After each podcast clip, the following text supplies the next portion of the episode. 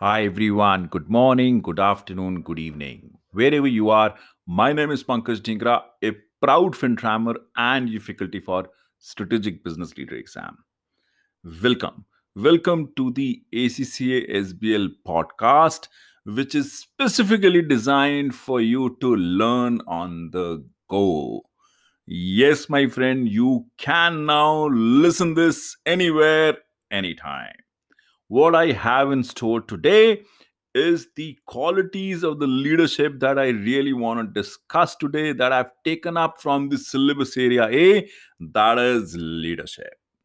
If you really circle back on yourself in terms of how do you interpret a leader, there would be an ith number of pictures that would come onto your mind in terms of you know what a leader should be whether it is Mr. Donald Trump, whether it is Mahatma Gandhi, whether it is anybody and everybody in this world, you may constitute that person to be a leader basis the belief that you may have. That is the reason this leadership definition is very, very, very fluid. It doesn't have any exhaustive piece of picture in anybody's mind that is all the more a reason it is important for all of us to understand what leadership is from the standpoint of strategic business leader exam because this is an exam that really wants you to be the real life strategic business leader when you hit any corporate what they really want you to know is some kind of theories which you may not have to really deploy right away there and then into the exam but you have to have in your mind in terms of the basics in terms of how does this got started off. This got started off my friend with the traditional or the trait theories as we may want to call it wherein it was specifically said that the leaders are the one who have some specific traits. They are the one who drives. They are the one who has the energy appearance and height and whatnot. They do have some personality traits that was being assumed that point in time and that is the reason this is called traditional theories.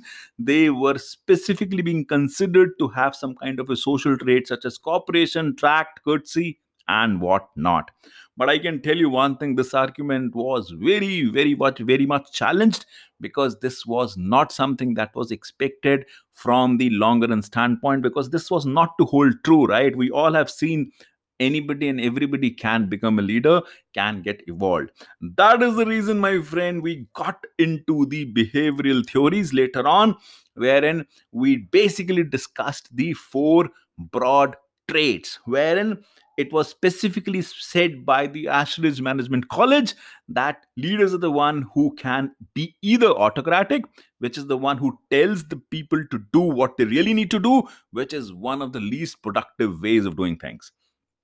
The other piece is the leaders are the one who can be persuasive, who are selling, who are making their manager makes all the decision but believes them that the team members must be motivated to accept them in order to carry them out properly. So they're the one who are giving some kind of a freedom some kind of persuasiveness but still not there then comes the consultative or a participative style my friend the where then the manager confers confers with the team and takes their views into account, although he still remains the final say. He's, he's retaining the final say, but this I can tell you with all my personal experiences also is one of the most preferred mode.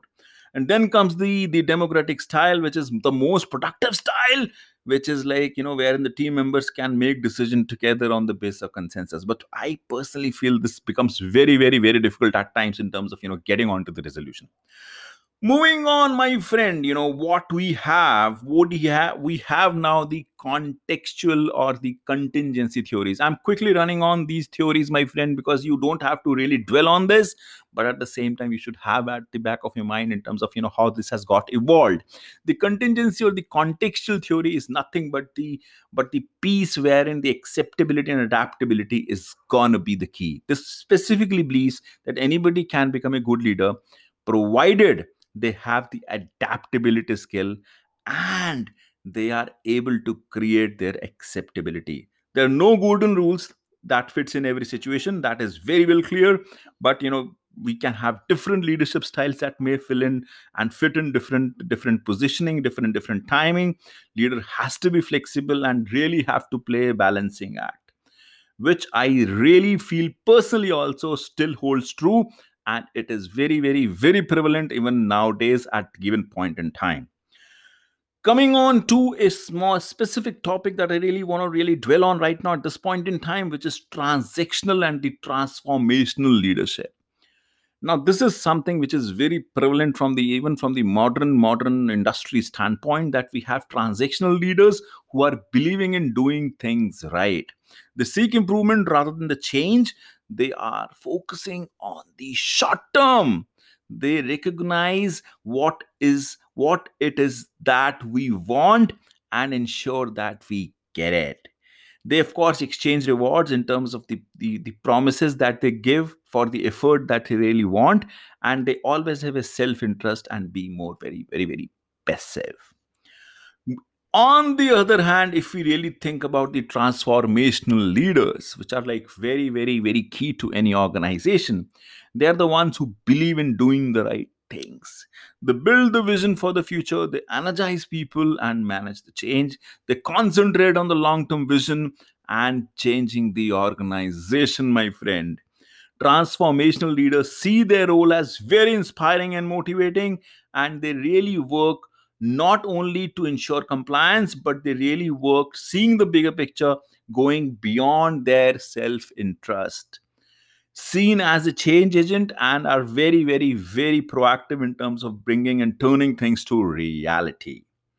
If I really have to circle back in terms of you know how one would see as a leadership as a whole, we would say that it is it is a combination of a transactional and a transformational leadership that anybody and everybody wants to see in a leader so that a leader can be a good entrepreneur in terms of thinking through as an innovator who is willing to take risk generating new ideas creating the unique and potentially profitable solutions to the modern day problems developing the and communicating the strategy displaying the strategic values my friend. Now this is something very important from even from the examination standpoint because you really have to understand these strategic values which is like which is things like tone from the top the corporate code of ethics and the corporate social responsibilities. We will be covering that in detail in various podcasts to come ahead but you really have to have at the back of your mind.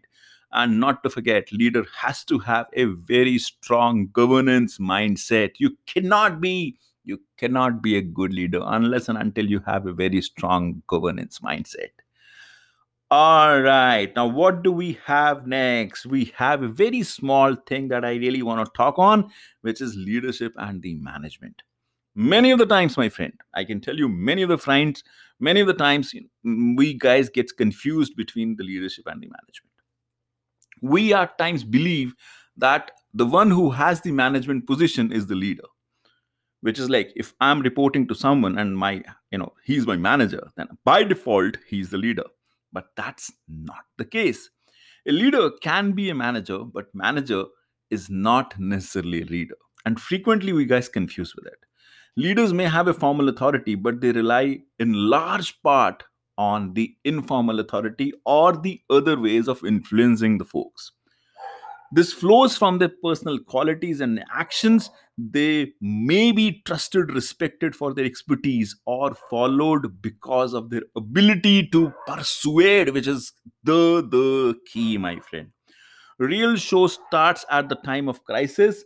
Leader do not put off their real self. We do you should not forget that they are always always thinking about themselves. The key point of differentiating between the leadership and the management is the idea that employees willingly follow leaders because they want to not because they have to. And that's that's that is the big big big difference my friend. All i can tell you is that. That was what i wanted to cover in this podcast my friend. I hope you would have liked it there is lot many topics that we will be covering in this podcast. You can certainly reach out to me. I've already provided the website details of myself. You can reach out to www.fintram.com there are plethora of video lectures being available on the strategic business leader as a course which you can really refer to. And of course if you really want to think through clearing this exam then let's go on the go my friend. There is a lot to more to come. There is lot to learn and there is lot to go together.